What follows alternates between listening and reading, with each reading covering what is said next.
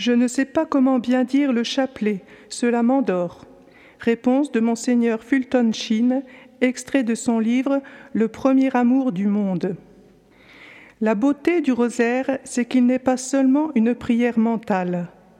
Au cours de certaines représentations dramatiques, on entend parfois, pendant que parlent les personnages, un fond de douce musique ajoutant force et beauté aux paroles.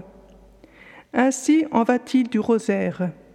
Tandis que l'on récite la prière, ce n'est pas de la musique que le cœur entend, mais une méditation sur la vie entière du Christ et qui s'applique à notre propre vie, à nos propres besoins.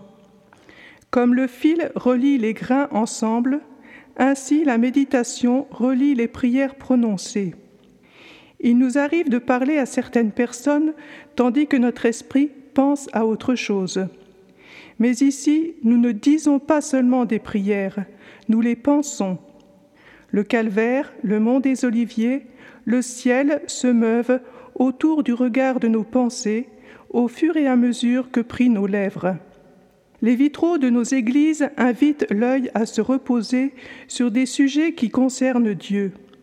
Le chapelet invite nos doigts, nos lèvres et notre cœur à une vaste symphonie de prières et pour cette raison, on peut dire qu'il est la plus importante prière qui ait jamais été composée par l'homme.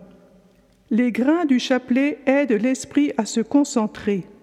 Ils sont le démarreur d'un moteur. Après quelques essais, quelques balbutiements, l'âme suit.